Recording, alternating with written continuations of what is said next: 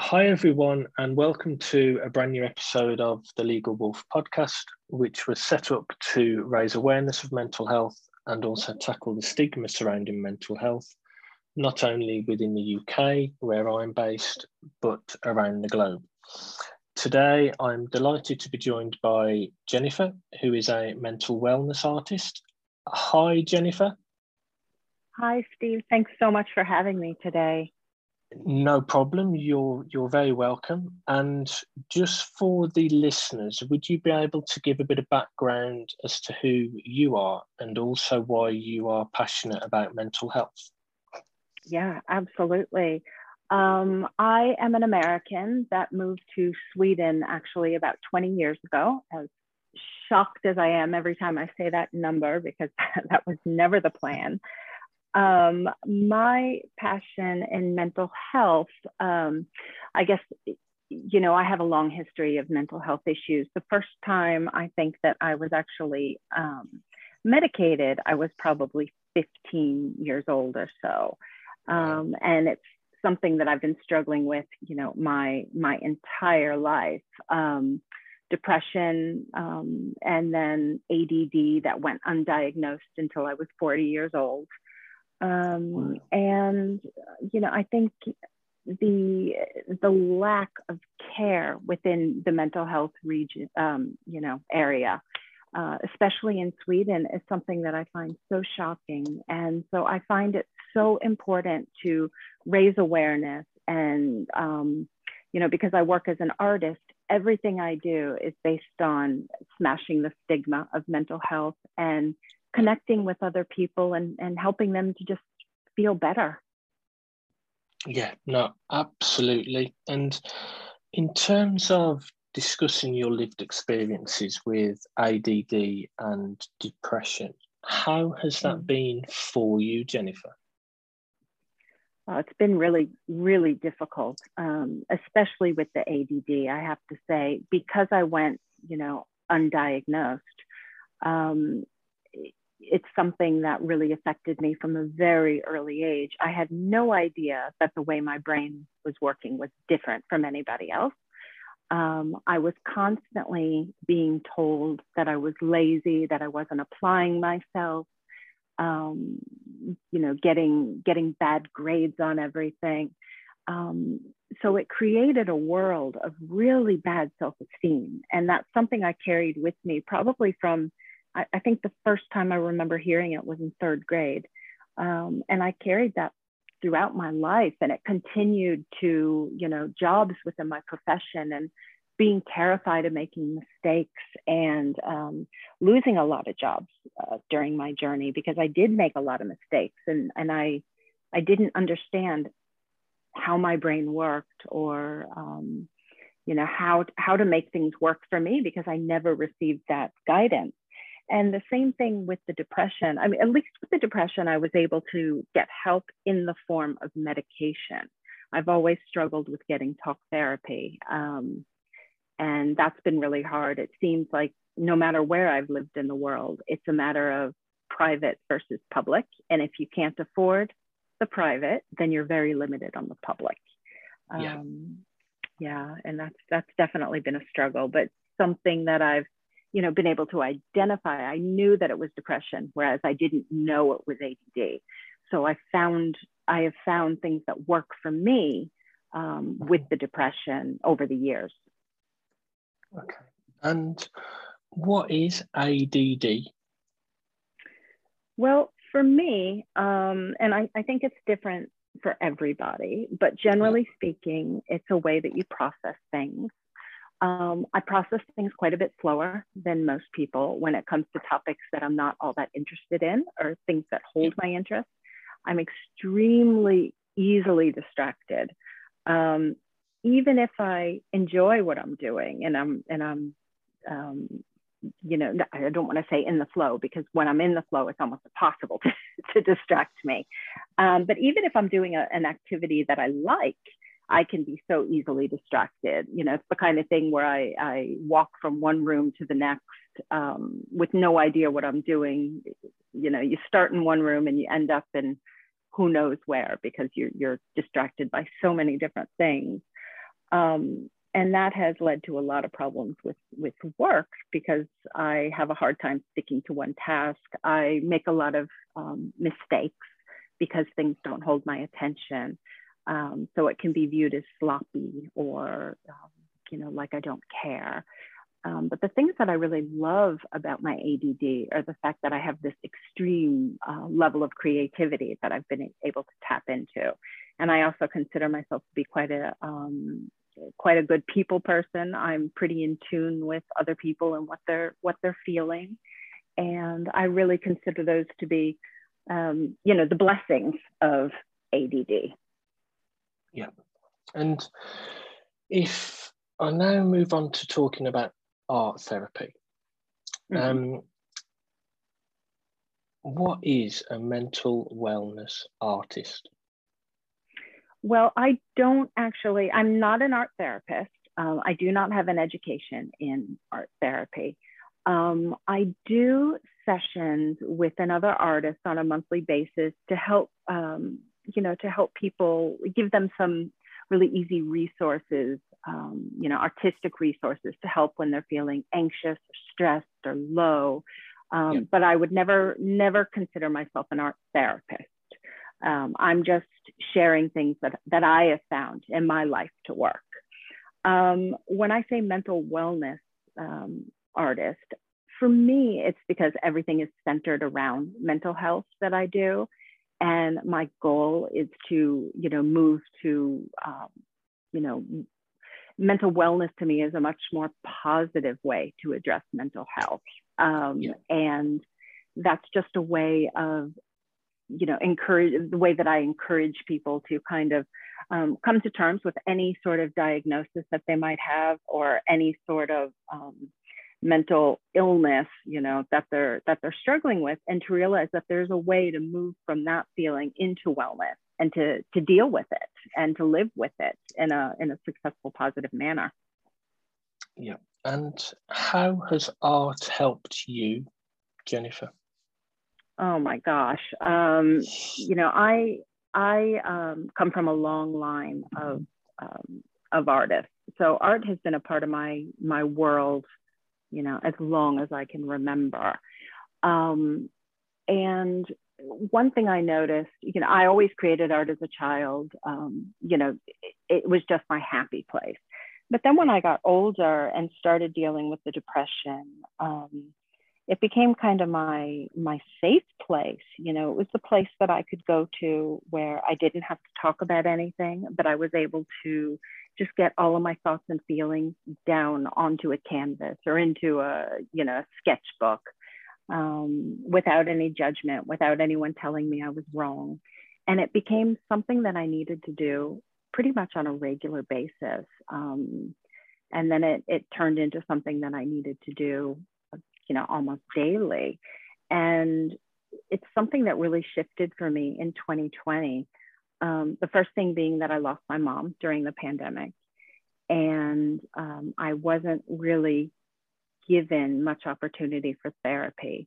Um, I was given one one session. It was over the phone, and the therapist that I spoke to basically, you know, we spoke for about 15 minutes. And at the end of 15 minutes, she said to me, literally, people die, you need to get over it. And at that point, I just ended the conversation because I realized I'm not going to sit on the phone with this woman for an hour. I mean, yeah. who gave her her, her qualifications? Um, you know, and that's when I realized that I don't know who I'm going to get when it comes to a therapist, um, but I do know that the art really helps me. And at that point, it became an even bigger importance in my life yeah. And that's when I decided to actually make the shift to a full time artist where I could help other people as well. Yeah, I mean, the the impression that I get from from hearing you talk about this is that you're very passionate about it, and mm. art art is essentially another way to express your feelings without you necessarily having to talk about them, because you can That's put right. it on a canvas, and talking about the therapy session and what you were told by the therapist, I mean, that is just shocking on mm. so many levels. Mm. And and is this essentially part of the problem in that why people don't go to a therapist for help? Because if they're giving this type of advice or they are saying mm. this to an individual, then is it any wonder why people yeah. aren't accessing it? Yeah, exactly. I mean, I it, unfortunately it was not my first really negative experience um, okay. with therapy. Um, when I was when I was 16, and I talk about everything. I'm a very open person. Um, uh, but anyway, um, when I was 16 years old, I was raped and I was uh, directed to, you know, free therapy straight away. And I can remember, I don't know if it was the first session or the third session, um, but it was the last session. And the therapist said to me something along the lines of, um, what was it? Something along the lines of, we create, we create our own lives. Um, it happened to you because you allowed it to happen, basically. And, you know, that was crushing, absolutely crushing as a vulnerable 16 year old who had just gone through a rape.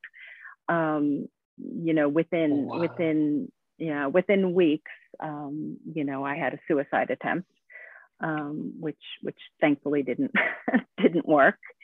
Yeah. Um, you know, but it was, it was so devastating to hear those words. And it put me off of therapy for a really, really long time.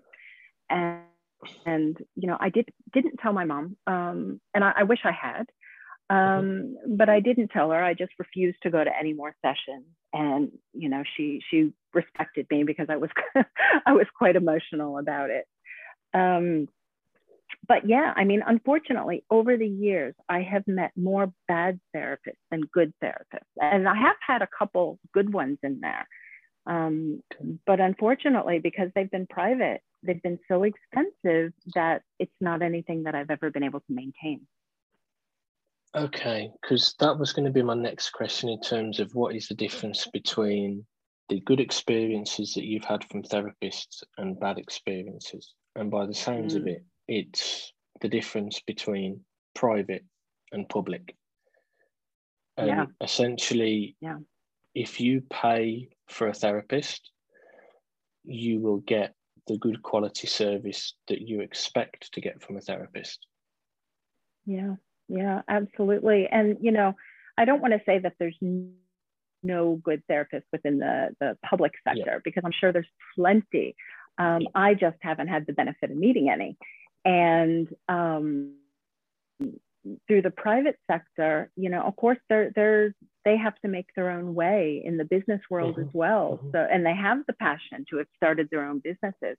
And, you know, even all the private ones that I've met, there's been a couple that I wouldn't call bad, but I just didn't click with, you know, uh, so I wasn't going to work with them because so much of it is about the relationship that you build with them um, but definitely much better experiences in the private sector than in the public. So I know from our previous conversation, Jennifer, we've discussed about you wanting to get into the mental health realm in Sweden, but it's proved mm-hmm. rather difficult for you. Um, yes. Would you be able to expand on why it's been difficult for you to get into the mental health realm in Sweden? Um, Sure. I mean, I, I wish I had a, a, an easy explanation because that would certainly make me feel feel a lot better. Um, but unfortunately, I, I don't. I, I don't understand the way that it works here. Um, I recently had an ex- a solo exhibit um, called Smash the Stigma, where I had 20 different pieces of art that were based on women with different diagnoses. So it could be anything from, you know, um, depression to PTSD to bipolar, whatever. And my whole point was that with this um, was to illustrate that even though these girls have some sort of diagnosis, it's the least interesting thing about them. Um, so I built personalities around all of these paintings and, uh, you know, had put together a little book and I reached out to, I want to say 26 different nonprofits in Sweden Um, not to ask them for any money or any backup, but just to ask, can we work together? I'd be thrilled if you could just, you know, put me on your webpage, put me in your newsletter, and I want to donate, you know, a portion of the proceeds to you. And literally only two of them even responded. And one of them said, good luck. And the other one said they were unable to at this time. Um, I was completely devastated because a lot of these, a lot of these organizations I donate to on a monthly basis. Um, and it made me question whether I should keep doing that or not, because what are they actually doing for people? I've never seen any of the benefits. I just keep sending them the money. And what shocks me even more is that nobody from these organizations, all 26 of them, not a single person even showed up at the um, at my exhibit. You wow. know, just on a personal, uh, um, out of personal interest. So I just, yeah.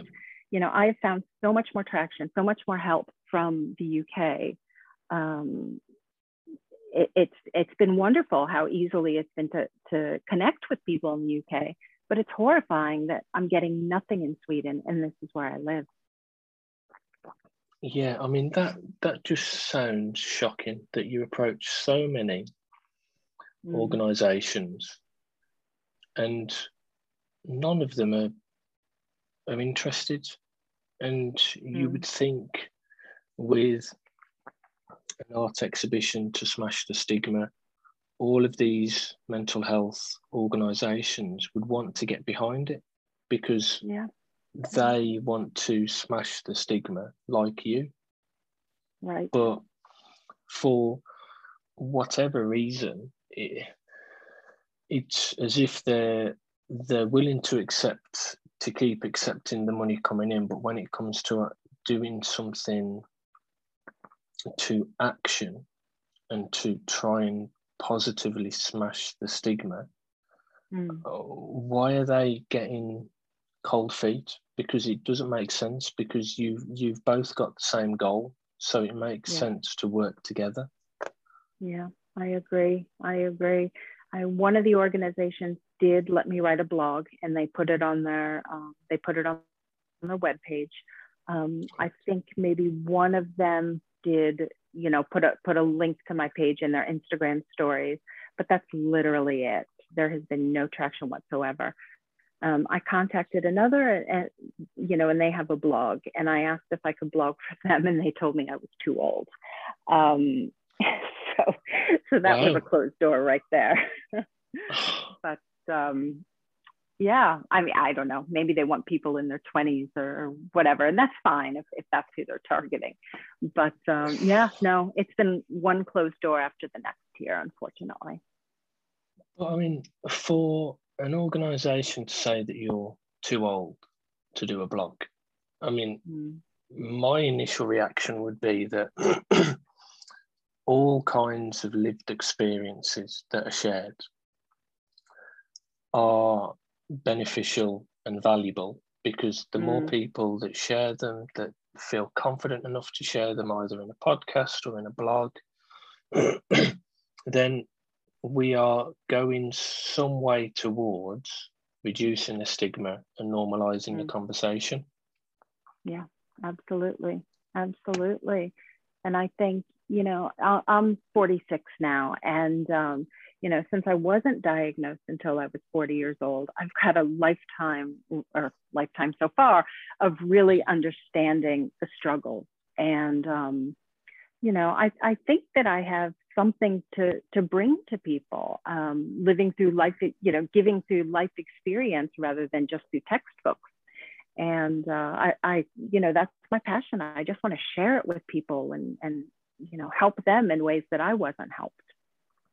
Yeah, and I, I think in order for us to normalize the conversation around mental health, there needs to be more people who, like you, want to share their stories. Mm-hmm. Um, so other people out there who are probably struggling with something very similar to yourself will realize and hear, I'm not alone. There are others mm-hmm. out there, and that can bring comfort to people as well. Um, yeah, yeah. So you've obviously been in Sweden for 20 years. Yep. um, how is mental health perceived in Sweden? Oh, I have to say, I think it's getting better. Um, but there's definitely still a stigma attached to it. Um, I think it's getting better in, you know, it's still not something that people talk about openly. Uh, it's a very small amount of people that do, you know, um, admit to having problems or, um, you know, want to want to share that with the world. But I know that a lot of people are seeking um, help. You know, they're going to the therapist even if they don't want to discuss it with the with the outer world. Um, one of the things that is huge here right now, and I, I, think it's probably global, is you know burnout from the job, and that, that seems to be the one and only aspect that is um, that is acceptable. Um, but but I don't know that people really view that as something that is related to mental health. They see it as ah people are overworked, um, but at the end of the day, people are overworked and their mental health is what suffers and that's why they're running into the problems with burnout you know that they are um, i can say in the the younger generations i can see that people are a lot more open about it and yeah. one thing that i think is really sad is that the stigma for men is you know so much worse than the stigma for women as well yeah. and um, yeah it's it's really really sad i mean you know men of course are meant to be strong and you know man up you know be be a man you know don't show your feelings. And um, i think the world or I, I don't know about the world but in sweden i think that mentality is starting to shift. However the stigma of reaching out for help is still there. I think that's still seen as weak. Yeah i mean I'm very passionate about men's mental health, and at the beginning of this week, I did a presentation to the United Nations peacekeeping mission in Mali about men's mental health. Wow, wow. And it, it is a topic that men are stereotyped to be a particular way like you've already mentioned, they're meant to be macho, tough, not show emotion, keep everything bottled up inside, um, not to show feelings. Um, mm. And I think this is part of the problem as to why men don't reach out for help and talk about things. And I think also the way services are advertised they're more advertised towards women than they are mm-hmm. men. Mm-hmm. So if you advertise, for example, a therapy session as touchy feely, chances are you're not going to get a man that's going to go to a therapy session. Right. You would need to advertise it in such a way that the man can feel that he can join the session uh, but also that they're going to be helping someone in return. Mm. And kind of try and use humor. So, a, a, a lot of men tend to use humor as a default coping mechanism. Mm-hmm. They can use dark humor as a default coping mechanism, and they should try and tailor services towards men not mm. as a touchy feely thing, but right. say there is an, a boxing class that you can do to begin with. So you've done a workout, you've burnt some calories, and then after that, you can then sit down and have a chat with your mates around mental health. And I know there is a, a boxing club in the UK who have their own podcast around men and mental health, and they link the two because there is more chance of you getting a man to sit down and talk openly about his feelings after he's done a training session that he has found of huge benefit. Uh, absolutely. than just getting a guy sitting in a room with a therapist and the therapist wants them to tell all. And right. quite frankly, a guy isn't going to do that. A woman probably isn't going to do that because they're probably just going to tell the therapist what they what the, the therapist wants to hear mm, mm-hmm. um, in order to get through the session as quick as possible. Right. Um, so I, I definitely think work needs to be done around both women's mental health and men's mental health. And mm-hmm. I think COVID, and I don't like talking about COVID, but you can't avoid the white elephant in the room. Right. Um, right. And COVID seems to have got people to open up more about anxiety and depression. Yes. Because Absolutely. everyone is everyone is feeling the same. Mm. They don't know what the future holds. Then, when you're starting to unlock and transition back to normal life, like we are in the UK, you will have people who literally can't wait to go out. But then you've got others that are quite nervous, anxious. Sure. Mm-hmm. If someone wants to come up and hug them, um, are they going to be like, nope, you can keep your two meters from me, thank you very much, because I've been used to that for the last 12, 13 months. Right. Um, and then shaking hands. If someone offers their hand for you to shake, do you shake it? If you don't, mm. are you being classed as being rude? So I think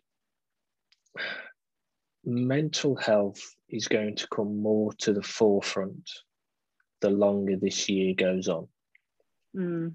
mm. yeah. Cause people are going to find getting back to normal life different and strange.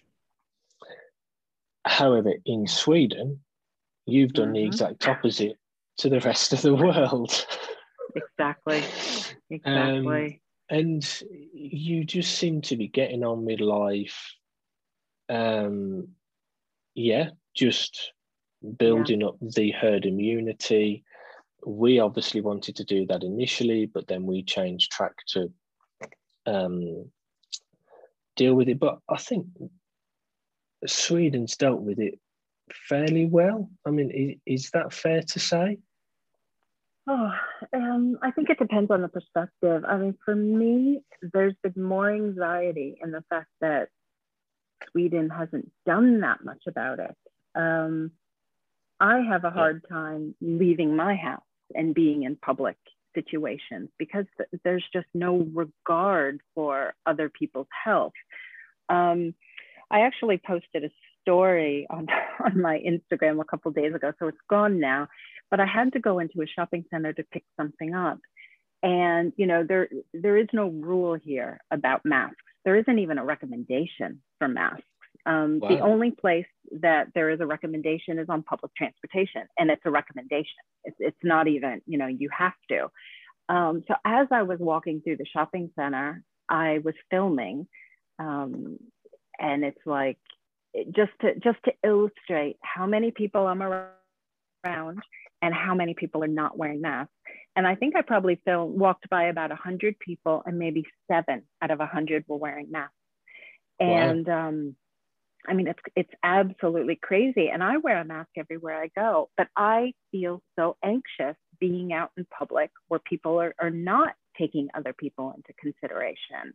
Yeah. Um, everything has remained open here aside from movie theaters, I think. Um, oh, I think wow. there may be one of the, yeah, I think pretty much they're the only thing that's shut down and they're probably open again. Restaurants have been open, bars were closed for a short while, but then they opened again. I think um, the only, actually, I shouldn't comment on their rules because I'm not 100% sure. Um, restaurants have, of course, spaced out the tables, but the two meters here has turned into one meter.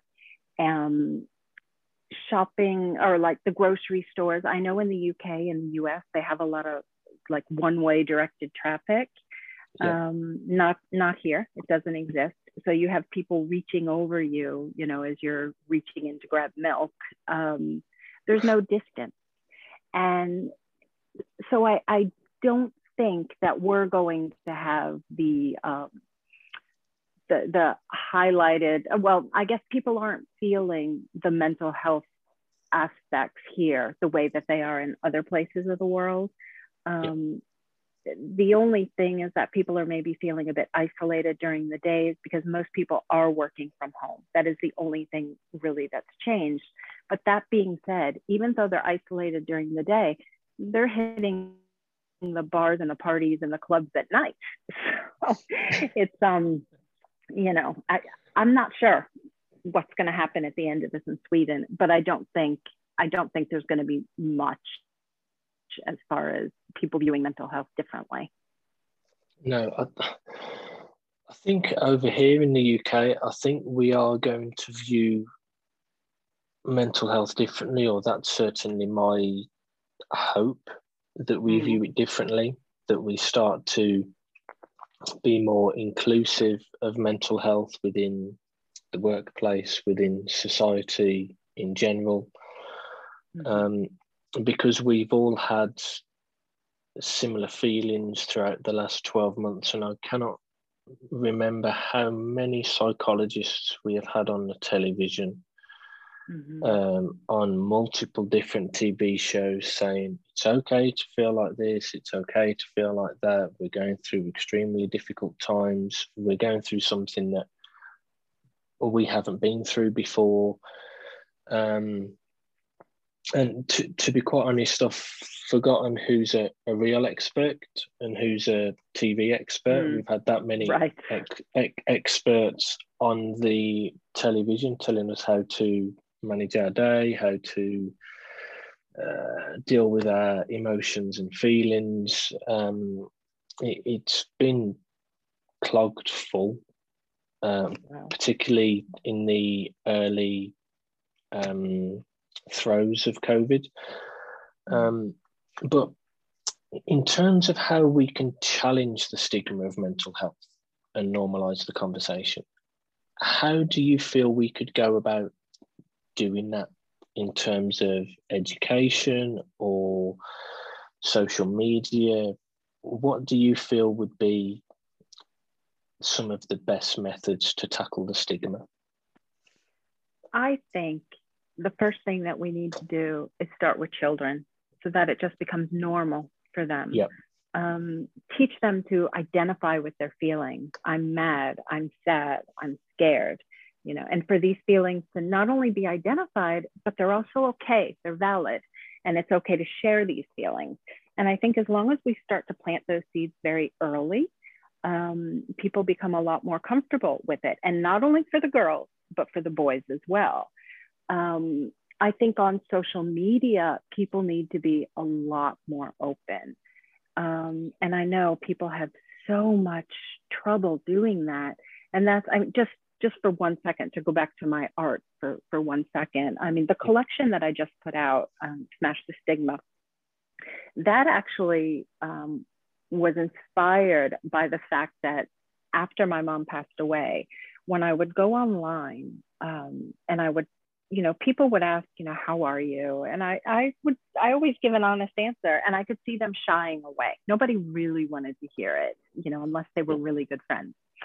Um, and then when I started to look through my feeds, I saw, you know, everybody talking about their perfect lives and their perfect house, and they're showing, you know, it's like um, you're looking in a home interior magazine as you go through your feed or a fashion magazine. And some of the people that were posting, I, I, it's like, I know you. I know you personally. This is not your life. You are not being authentic. And it really just started to piss me off.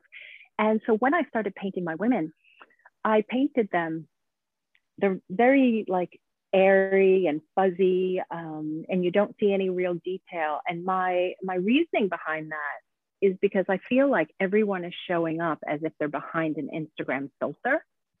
Nobody is showing their true self. And we need to show our true self. It's not going to be accepted it's not it's never going to be acceptable if nobody's talking about it if nobody's you know, because the more that we see people having these magical, amazing lives, the worse we feel about our own lives. And, you know, what's missing from my life? Why isn't my life that perfect? Why are they never sad? Why is their relationship perfect? Why are their children so well behaved? You know, I mean, it, the, the comparison is, is, is endless. And so we just need to get real. Um, and the quicker we can get real and be authentic you know, the, the stigma loses its power because it's like we're claiming it back. This is my mental wellness. This is my journey. I'm going to claim it. I'm going to feel better. And I don't care what anyone else thinks. So, you know, the more people that, that join in on that movement, the, the more power we're taking away from stigma. Yeah. And as listeners to my podcast will know, my views on influencers are not particularly um, favourable. Um, mm. And I think influencers do have a lot of influence around people and how they post. So mm-hmm. a lot mm-hmm. of influencers they post about the blingy watches, the flashy cars, the exotic holidays, mm-hmm. and they promote that side of their life purely mm. to get likes mm-hmm. and to get followers. Yet, if you had more people posting about reality and how they feel on a day to day basis, or if they're having a bad day and mm-hmm. post about that, then in my viewpoint, that would be more authentic, it would be more real. Mm-hmm. Mm-hmm. And I think you would get more followers as a result of you being real. However, mm. a lot of these influencers don't tend to do that. Right. Because they are worried that they will lose their following. Yeah. And I think they have a phenomenal platform to promote mental health to their followers who can be in the millions. Yeah. But a lot of them choose not to do it because they fear they will be less popular. Right. And we seem to be in a culture of getting likes on a Facebook post or likes on an Instagram post mm. rather than being who we are as a human being. Um, right.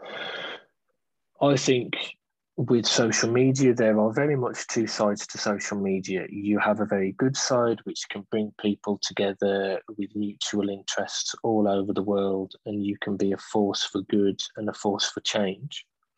Mm-hmm. But you also have the negative side of social media, whereby you have the online bullying, you have the trolling, yeah. behind yeah. a keyboard with zero anonymity.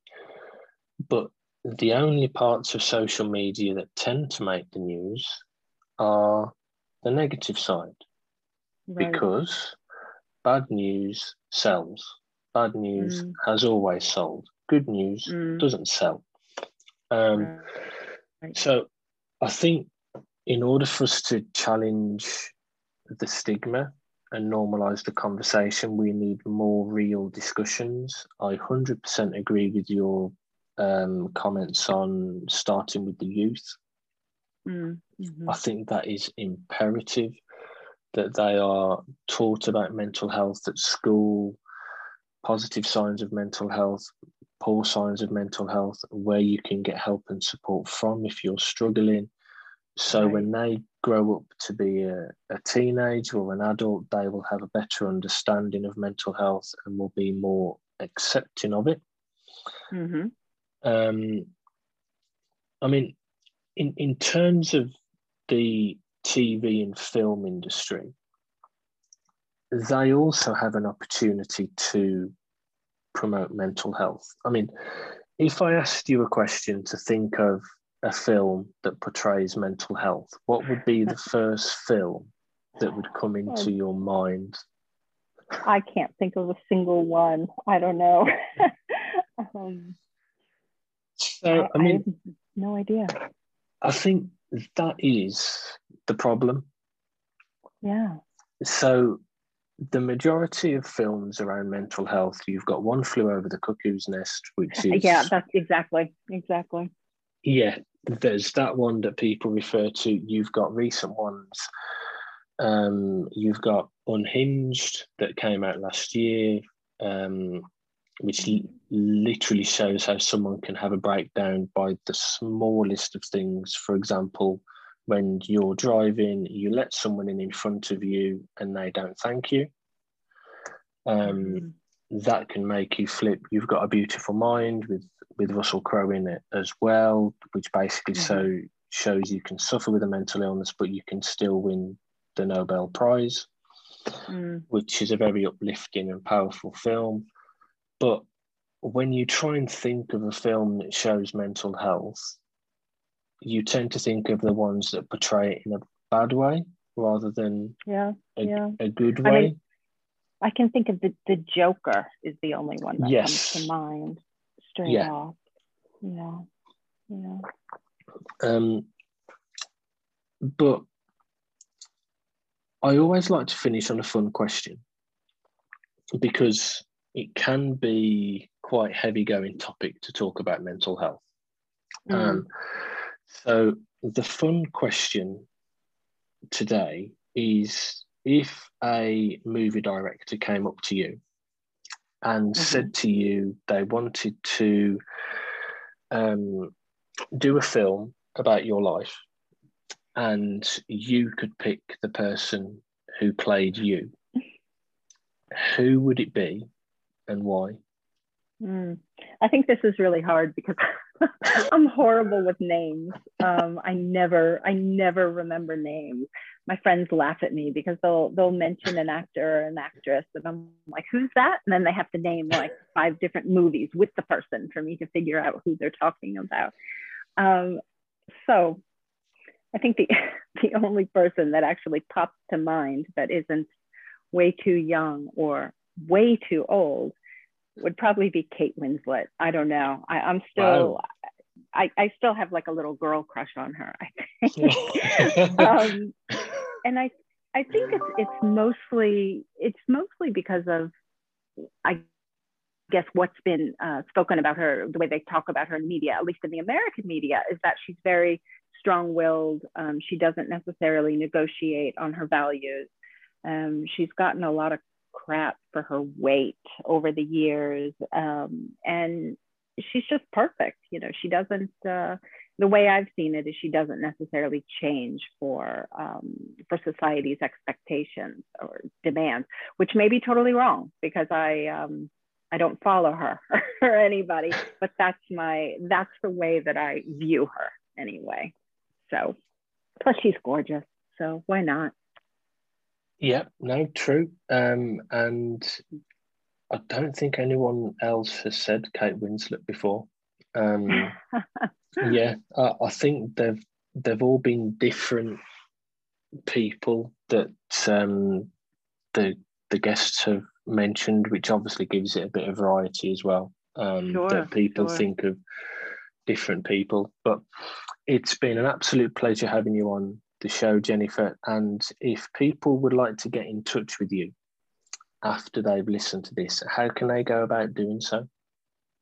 Um, the easiest way is probably my website, and that's Jennifer Mazur, M A Z U R, art.com. Um, and I also have an Instagram under Jennifer Mazur Art.